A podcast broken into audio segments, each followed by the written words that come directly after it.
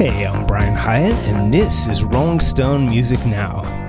So, Bon Jovi is about to be inducted into the Rock and Roll Hall of Fame, and it's Rock and Roll Hall of Fame weekend here on Volume. And I thought it would be a great time to talk to Desmond Child, one of the most successful songwriters of all time. He's written hits in five different decades, including a lot of songs with Bon Jovi, including songs with Aerosmith, Ricky Martin, you name it and I'm very excited to have him with us right now, I believe. Desmond, are you there? I'm here. Yes, I'm so excited. We're we're on our way to Cleveland, and uh, my husband and our sons Roman and Nero, and we're so excited. Um, you know, it just it's one of those things that you know, working with Bon Jovi. That's the one thing we always talked about. We said, oh well, someday Bon Jovi's going going to be in the Rock and Roll Hall of Fame, and now the day has come, and so we're just thrilled. Yeah, congratulations. I mean, you're part of this achievement, a big part. Well, you know, writing, you know, there's so much that goes into being in the Rock and Roll Hall of Fame. I mean, the you know the way that Bon Jovi has toured, and you know the energy that all of them have put into it all these years. You know, I was just part of songwriting a couple of songs, you know, but um, sure, you know, uh, you know, I consider every member of Bon Jovi my family, and um, you know, Jon Bon Jovi is my son's godfather, so he's the most terrific godfather ever. And so we've always been close to you know John's family as well. You've had an amazing career, still have an amazing career, and, and uh, actually a really fascinating life story as well and maybe we'll be able to get into a little bit of that. Uh, I might as well start with at least the path towards Bon Jovi. And uh, long story short, it, short, it actually starts with uh, Paul Stanley and Kiss. He's the one who connected you guys. And you wrote a very great song for Kiss, and uh, m- maybe we can hear a little bit of that. I was made for loving you.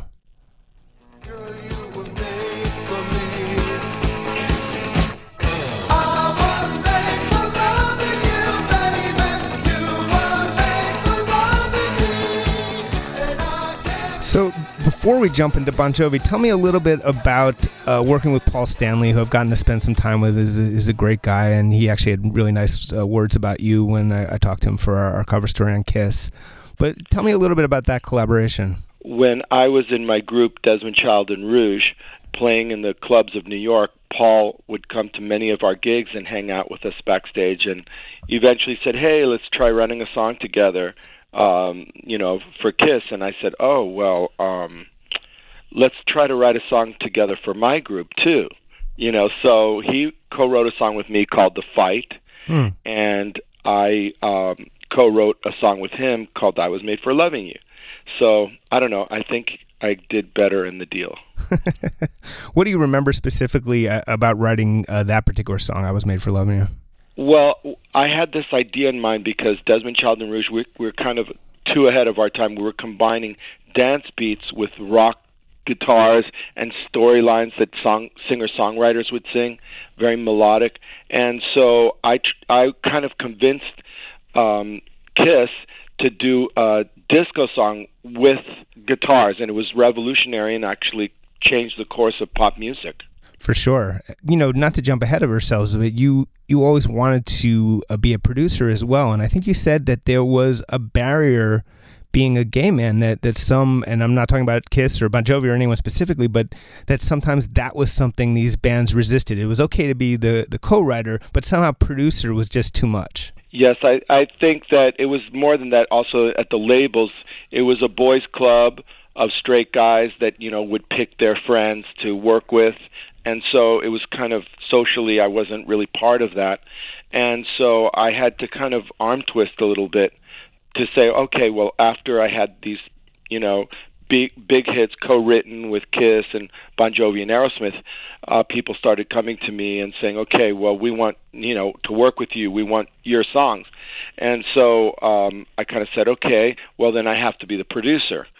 So then, you know, the people they gave me to produce Ronnie Spector, Cher, um, Alice Cooper, Meatloaf, they weren't really bands. They were solo artists, and they were kind of androgynous. Mm. And uh, the later, you know, Ricky Martin. Um, it, so I, I've actually produced very few bands sometimes I've executive produced on Bon Jovi records and also Ratt's record Detonator, and I produced the Scorpions and the Rasmus.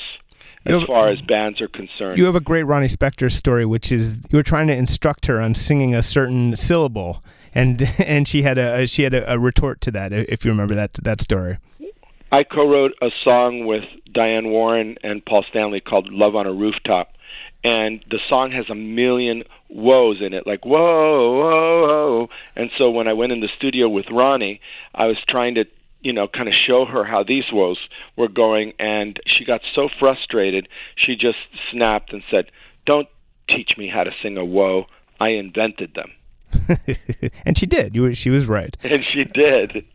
You know, so I backed off, and she sang it great. So Paul, Paul and, and John somehow talked, and, and I Paul recommended you to Jon Bon Jovi, I guess. There was a European tour, and Bon Jovi was uh, opening for Kiss, and so they had loved our song "Heaven's on Fire" because they had written a very similar song called um, "In and Out of Love" on the previous album, on the album they were touring at that time, and so it had kind of that kind of uh, jungle beat kind of thing, and so John John you know, said, "Well, you know, what do you think of Desmond Child?" And he said, "He definitely try try him out."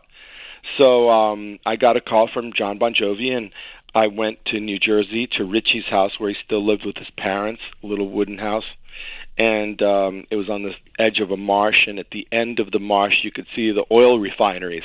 Like I think it was like toxic wasteland, whatever. And uh, the first day we we wrote "You Give Love a Bad Name." the story was that you had that title in your back pocket in case things got slow, in case things got weird, and you ended up pulling it out pretty fast, right? Well, yeah.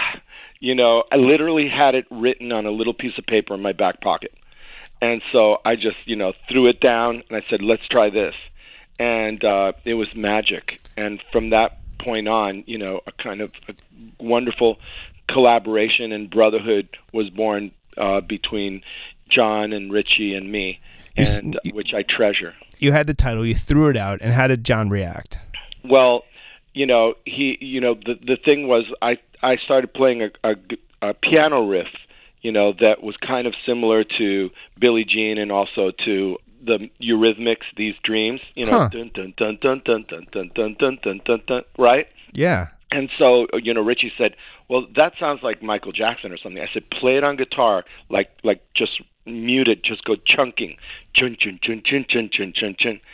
And uh, then it just it's like magical.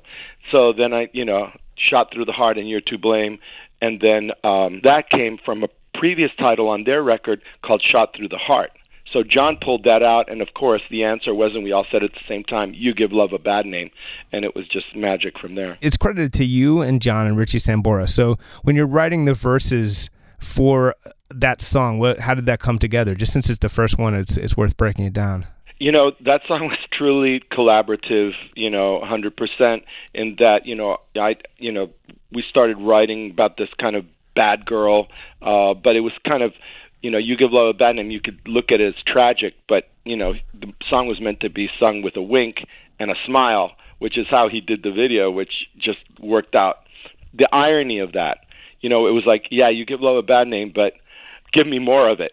You know what I'm saying?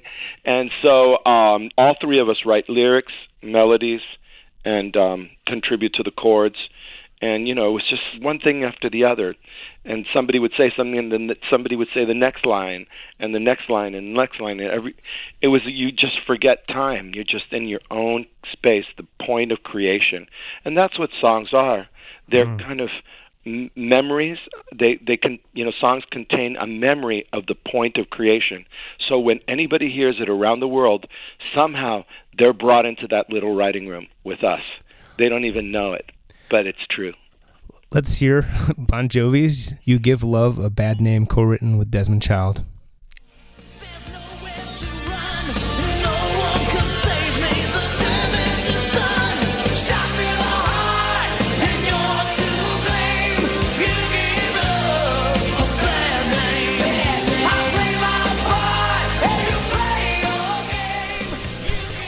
Desmond, what does it feel like to hear that? Obviously, you hear it all the time, but what what is it uh, trigger in you? I just I just still go back to that little basement at Richie's house with this little keyboard they gave me on this rickety old formica table that had been like you know abandoned down there, and then um, I could hear the buzz of the amps. It was kind of chilly, uh, and um, there was a space heater buzzing as well. And then on the transoms, they were muddy outside. You could see like ankles of people walking, and it was schoolgirls that were just left out, let out of school. They were already fans walking around the house, and they were just used to. I said, "Who's out there?" He said, "Oh, that's our fans." And I think John's wife wasn't super thrilled about that at the time. Well, you know, they got so big so fast. Uh, one would have to go to John's house. They moved to this like uh, kind of compound at the end of a cul-de-sac. There were always cars and cars of people there. So you know, John would have to kind of lie on the floor of the of the back seat, and then you know Dorothea, you know whoever was driving out, like hello, hi, and then just take off. But they were they started to get wise to it, and then started chasing them. I wanted to jump to "Living on a Prayer," which is a full-on classic. It has a Springsteeny vibe distinctly to the lyrics. Um, how how conscious was that or was it ever discussed that that we're kind of in the, that other New Jersey territory here in the verses? Well, remember that I had my own group, Desmond Child and Rouge, and you know, I lived, you know, you know, before I came out gay, I was I lived with Maria Vidal, and she and I were living together in a little apartment, and she would work in a diner, and they called her Gina, uh, and and she had like this moniker called Gina Velvet, and so that's where Gina came from. And so in my world, I was just writing about my own experience, you know, a few years before. And um, you know, every I guess John was writing about his life and Richie his, you know, it's like everybody, you know, brings their story to the table. And um, you know, we weren't thinking about, you know, copying anything or anything, but guess what? That was the sound of the times. Yeah. And you know, you know, we were playing, you know, with Desmond Child and Rouge, you know, in Red Bank and you know all kinds of places in New Jersey, and you know it was Southside Johnny, it was you know Clarence Clemons. They were all there playing songs and playing their music. You know, it's it, was easy to be influenced by the, that style in those times. Well, it's a great point about Southside because I'm from New Jersey, so I'm very attuned to this stuff. Southside Johnny is a, a, really strong vocal influence on Jon Bon Jovi, and a lot of people don't know that because they might not know Southside's music. But that and and John did this wonderful thing one summer where he he played rhythm guitar for Southside on an entire tour during the 80s. So that's a real connection there. I don't know how much how much that was ever articulated in front of you. No, he he was always talking about him, you know, and so I, I think that the special star that came out of those times before Bon Jovi was Springsteen. Yeah. So you know, but there was many people writing in those styles that didn't make it. You know, it was the sound of New Jersey. And many people call Living on a Prayer the national anthem of New Jersey. Tell me about the first seed, the first germ for Living on a Prayer. Well, one of my big influences um, I was sitting at the piano and Richie always on guitar and John, you know, with the notebooks and, you know, running his hands through his hair. the influence for me was the chords, those spooky chords came from Laura Nyro. Yeah, and a big influence of, of yours early on, right? Yeah. She was she was inducted into the Rock and Roll Hall of Fame in 2012 and um, she was a huge influence on me. These spooky kind of chords, and if you listen to her music, you'll you'll you'll understand um, where that kind of haunting, uh, cinematic place came from. Let's hear a little bit of "Living on a Prayer."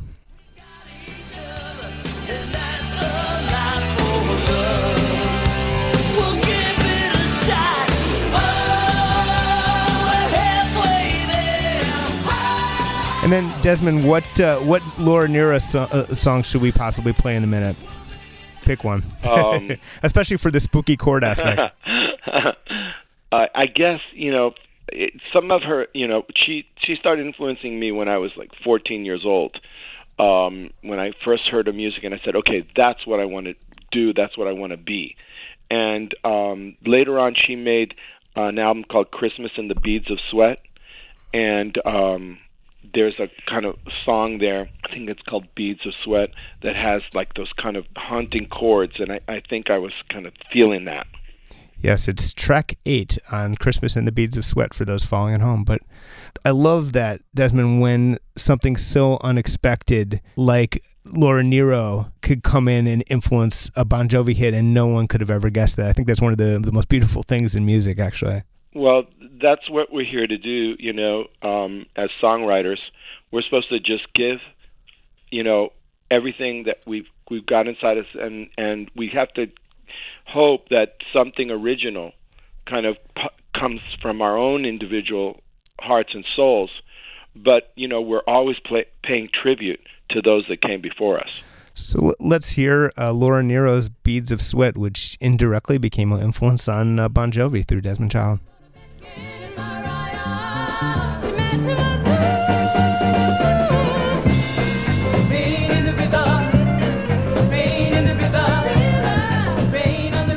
Well, there's certainly high notes. So uh, let's let's go a little bit more into living on prayer. So uh, Tommy used to work on the docks. Union's been on strike. What was the seed for all that? How did that all begin? Well, you know, when I was living with Maria Vidal, um, and you know, she was working as a waitress and, and a singing waitress that they called Gina Velvet. I was thinking about those times, which were the most beautiful times, you know, ever. And we we, we had made two albums on Capitol Records and and all that kind of stuff. And we were on Saturday Night Live, and this is the year 1979. And when I first suggested, you know, the storyline, I said Johnny and Gina because it had alliteration, mm. and um, because my real name is John Barrett, so it was kind of like a code for me, Johnny and Gina. And then John said, you know, I can't sing Johnny. They think it's about me. I, huh. I, I can't be singing about me. Oh, right. So Im- immediately, I think somebody snapped and said Tommy, and that's that's where Tommy came about. So it's the story of Tommy and Gina. The chorus melody and that big leap on the oh, how did that get there? That that was Richie. Oh I'll yeah. Never forget it. We were saying, "Oh, we're halfway there," and he jumped in. Oh, I'll never forget that. Richie, that was Richie. A song like that. How did you know when it was done?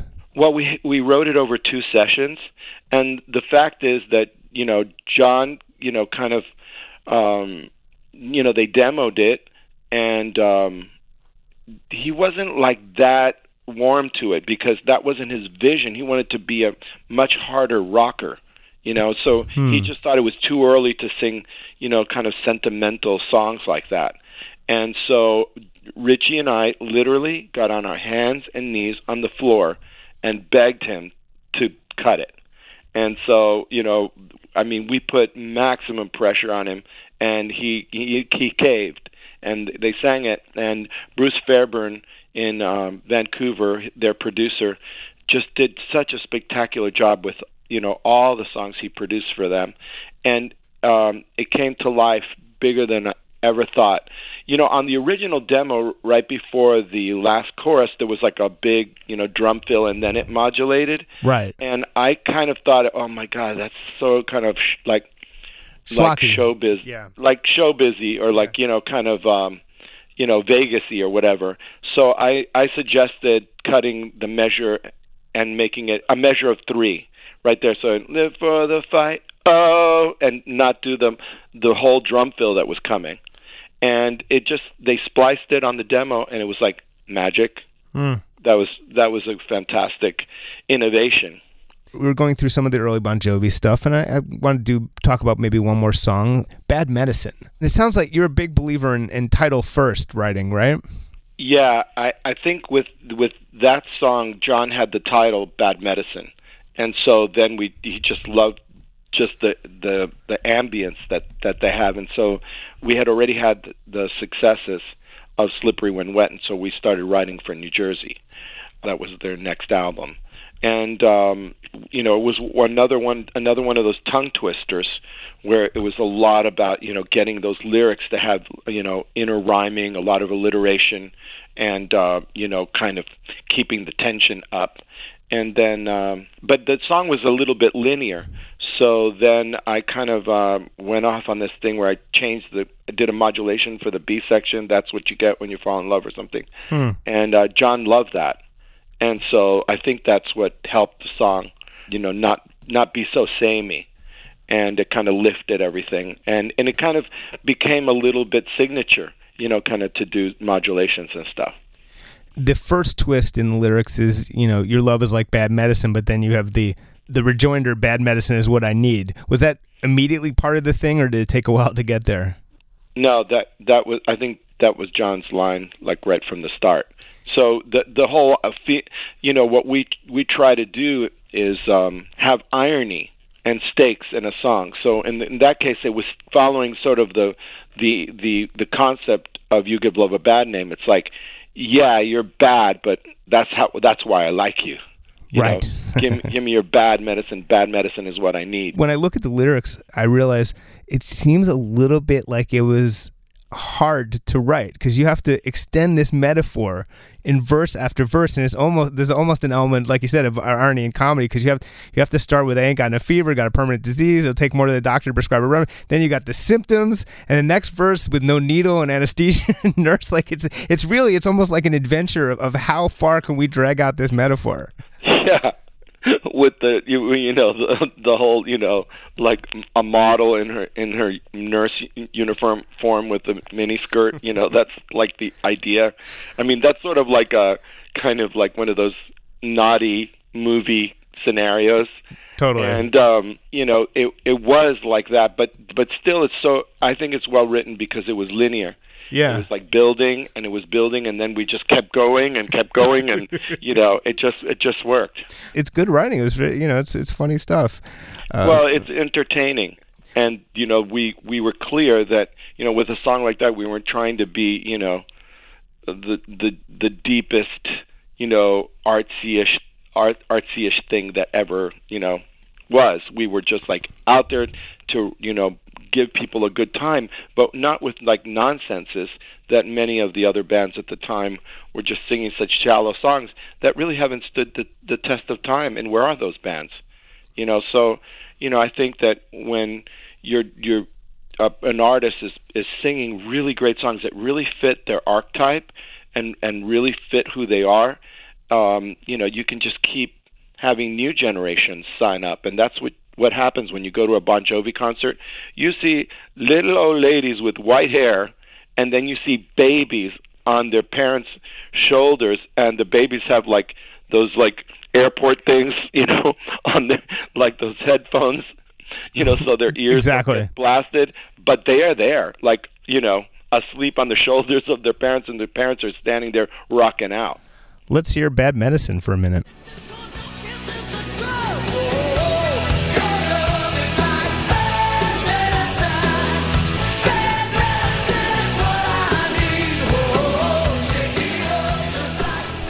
So let's move on to a, a, roughly contemporaneous situation when you started working with Aerosmith. Now, how did that collaboration start? Well, because of the success I had with Bon Jovi, I got a call from uh, John Kalodner and the A&R guy at uh, Geffen Records, and he had two acts, Cher and Aerosmith, and he hired me to work with both. And so there was a song that I think we wrote for uh, New Jersey called "We All Sleep Alone," and uh, you know John just you know thought it was too slow or whatever, but uh, you know I, I I pitched it to Cher and she loved it. and It was perfect with the female, like the the way we had written it. Written it was kind of like gunslinger kind of thing. And so then, uh, you know, that was a, a big hit for her, and Bon Jovi was the band, so it was fantastic. And that's when Richie met Cher, and then well the rest is history. With aerosmith um, they had never written with an outside writer before and they had come to geffen and they had had a not so successful record called done with mirrors. Right. And so um, john kalodner kind of forced me on them and i was flown to um, boston and i w- showed up at this airplane hangar where i'm literally on the floor. There were a hundred guitars on stands all different colors, tiger, uh, you know, zebra, uh, glitter, you know, it was unbelievable. And you know, they had set up on a stage that was literally a stage, and there was the mic with all the scarves on it and the whole thing, and giant, you know, amps. They were writing like with giant Marshall amps. Huh. It's crazy. So I I walked in, and uh, you know Steven, who's you know kind of like a very warm, gregarious person, and you know he welcomed me, and you know Joe was standoffish, kind of looking at me from the side of his eyes, you know, and uh, they were working on a track uh, that had this reverse guitar thing that sounded like a boogie woogie thing, kind of like da da da da, and they were singing "Cruising for the Ladies," da da da da, "Cruising for the Ladies," and the first thing out of my mouth, I hadn't worked with him, nothing. I said, um, "I think that's really bad." and Joe, like like his arms got even more crossed, and he's looking at me, and um, you know, I said that that kind of sounds like a maybe a like a bad Van Halen song they didn't even put on their record. Right. You know, it's like, what is this? You're in a top down, going down Sunset Strip, cruising for the ladies. Is that an idea? You know, and so then, you know, Stevens kind of sheepishly said, "Well, when I first came up with the riff, I was singing "Dude Looks Like a Lady." I said, "What? Dude looks like a lady?" And Joe said, "Yeah, but we don't know what that means."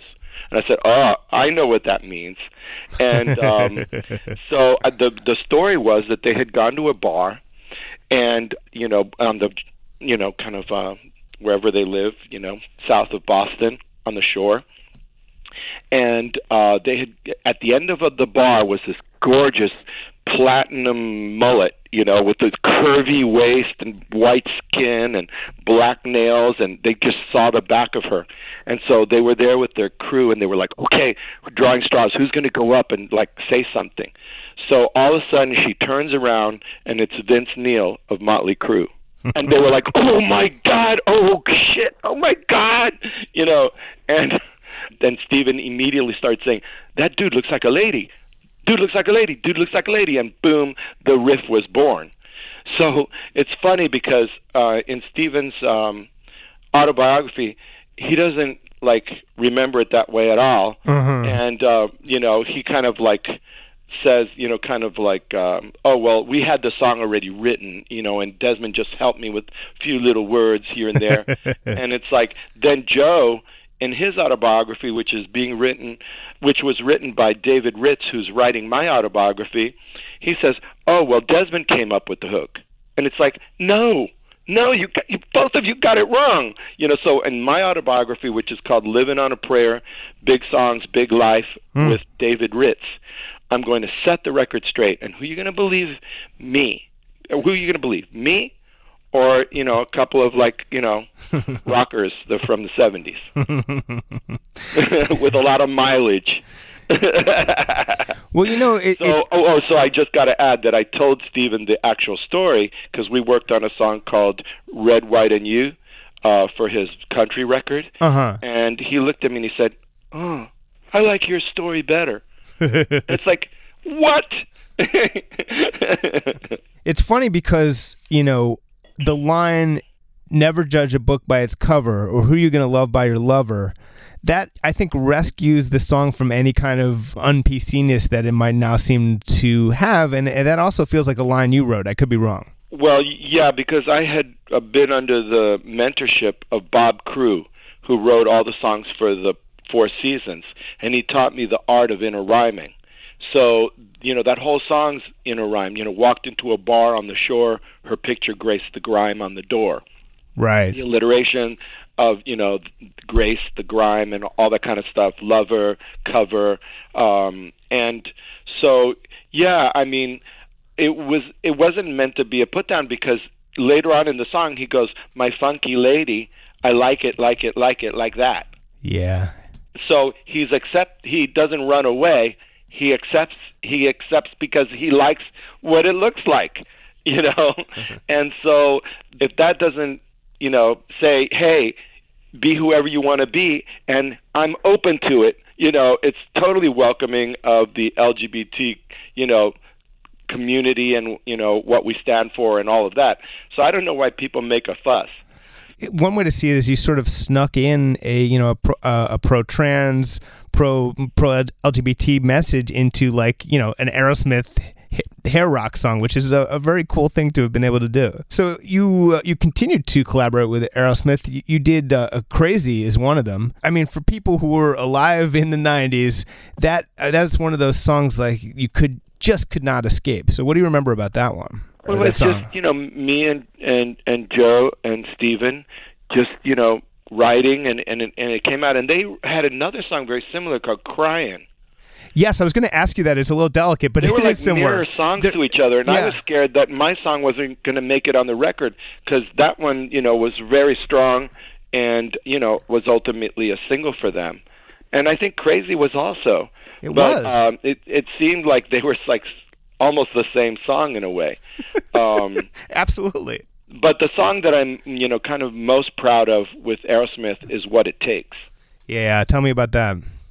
Well, Steven at that point was writing, playing drums with a football helmet on that had speakers inside. and, you know, Joe was there. I was at the piano. And, you know, Steven started just, you know, kind of uh, improvising.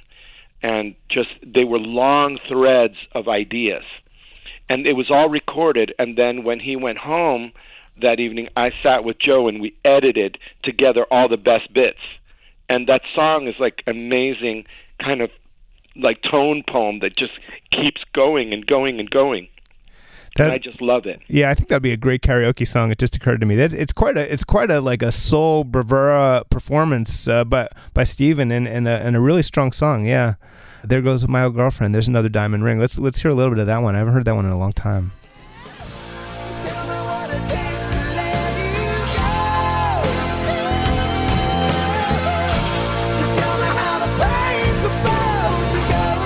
So how much of the, you know performance histrionics was built into the bones of that song, and how as you guys wrote it, and how much was it was Steve just going nuts? Well, that's just how he sings. I mean, he loves showing his range. And so those songs were written specifically for his voice. how did the bit the pieces of that song come together? Because it, it really is a great one. you know, like I said, it was it was like a tone poem, and you know, he was just singing, you know, kind of yabba dabba dabba this and that. you know, that's why my my nickname for him is Yabba Dabba Doo. You know, so I remember once being sort of like back, like you know, trying to get in backstage at some concert, and he sort of came out, and everyone went crazy, and I went Yabba Dabba Doo, and he said, Desmond, where's Desmond? and, and he pulled me out of the crowd. Thank God. but um I don't know. We just you know just really got into it, and then um I won't do an, a Steven Tyler imitation, but the without thinking you lost everything that was good in your life to the toss of the dice with that high note. Do you remember uh, that that part? well you know when he went to sing it, I wasn't there. It Right. was another song produced by Bruce Fairbairn. So I mean, when I heard the final, it was like I was just knocked out. It was just he really brought the song to life. So I wanted to uh, jump to yet another era. Uh, I wanted to talk about uh, you and Ricky Martin because you know you, you had a very fruitful collaboration, and I think it it, it geographically located you in, into Florida. I think, and and uh, how did that start? after the Northridge earthquake, my husband Curtis and I we decided uh we better get out of here and so I ran home to Miami Beach where I grew up and it's kind of like running home to mommy. It was just a whole new era because I started going to Latin clubs and taking salsa lessons and got back to my Cuban roots. My mother was the Cuban song songwriter Elena Casals Yeah, and you know I got this opportunity to uh, produce a Latin artist uh, with Ra- Rafael Vigil, and his name is Roscoe Martinez, and and um, during that period of time I had met Ricky and and Draco Rosa. And uh, Draco was his producer, and uh, he had written co-written stuff with K.C. Porter, and um, they had a big hit in South America called Maria, and it kind of uh, it was it was it was huge there, and at the same time he was on um, in on Broadway uh, in Les Mis because um, Richard Jay-Alexander, my friend, he um, he was you know he had put him on Broadway in that show, so everybody was talking about this Ricky Martin, and my manager's wife, uh, Carlene, she was talking about him from General Hospital, so I said, okay, he's really is a star. Let me see if I can figure something out to cross him over to international English language music. And um, I got this inspiration, kind of like when I convinced Kiss to do disco over, you know, guitars over disco. The idea of doing arena anthems a la Bon Jovi and Aerosmith, but with Latin music. And so the first thing we tried was the Cup of Life, which was the World Cup anthem for 1998 when uh, Brazil was up against France, and and the the last game, the final game was in France, and thank God France won. And Ricky sang it, and two billion people heard the song, and uh, it was an instant number one in 23 countries. And so that was the start, and that was the song he sang at the Grammys. Uh, and you know where everyone kind of just like woke up to Ricky Martin. It's like, who is this person? What is this music? And so then Draco and I were co-writing and producing him because Ricky was not really collaborating with us because he was on tour and doing publicity and all that all the time. So we would prepare the songs and he would come in and sing. And so then uh, Ricky's manager asked me to write a bilingual song. Uh, so it took me like three days racking my mind, and Draco and I came up with "Living La Vida Loca." And, so when we delivered it to the record company, the record company head, uh, Donnie Ienner, said, uh, "Could you write this song in English?" Ha. And it's like, it is in English. No, people aren't going to get it. It's like, it's all in English except for like two words. you know, and and, and they're ones that people know because I was thinking, what words, you know, does everybody know? And because of you know Pollo Loco, you know, and it's like that's where I got Loco, you know, and so he actually when they when Ricky first came out and the the Billboard ad came out, it said "Live in La Vida Loca," and then in big letters underneath, it's in parentheses, it said "Live in the Crazy Life." right. Had to make that clear in case anyone didn't get it. exactly. How, how did the And so dynamic that play song, out? Yeah. That song, you know, um, really there hadn't been like a pivotal moment like that in Latin music since Gloria Estefan. yes. You know, with her, with you know, and that was 15 years before. And now, you know, and I'm so pleased. Despacito, you know, is the first song to come along to break every barrier the way Live "Livin' La Vida Loca" did. You know, and so my my good friends Luis Fonsi and Erika Ender uh, wrote that song, and then they brought Yankee Daddy into it, and then Bieber and all this kind of stuff. But um, it just shows that Latin music has staying power. I mean, their song was number one for 37 weeks or something. It's crazy Yeah. how big that song was.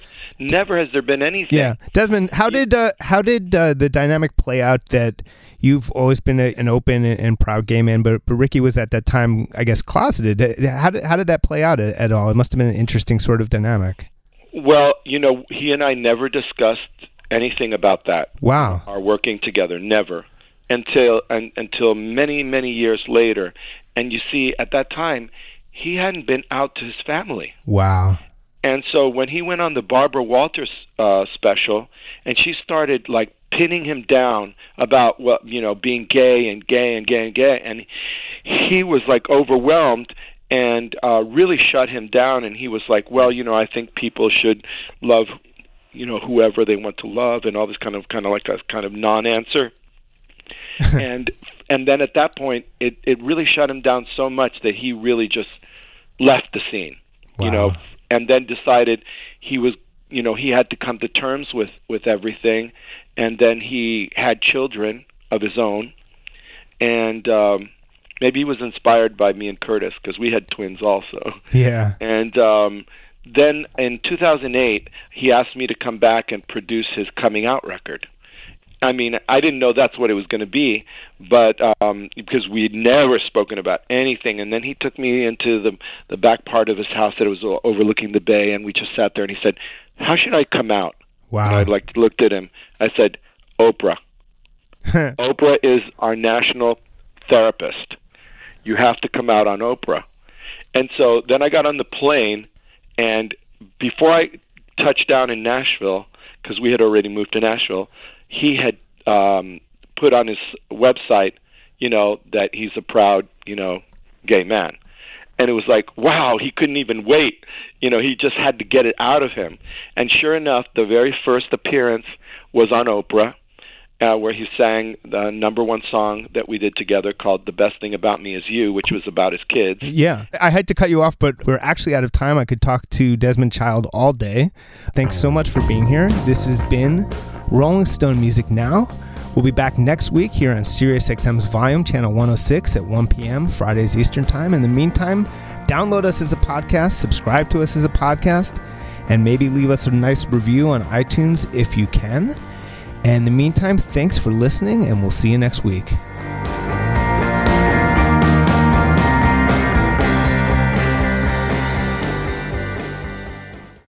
Welcome to Talkville. The Ultimate Smallville Rewatch Podcast. Guest star Sarah Carter as Alicia Baker. Although I didn't really work with her a lot.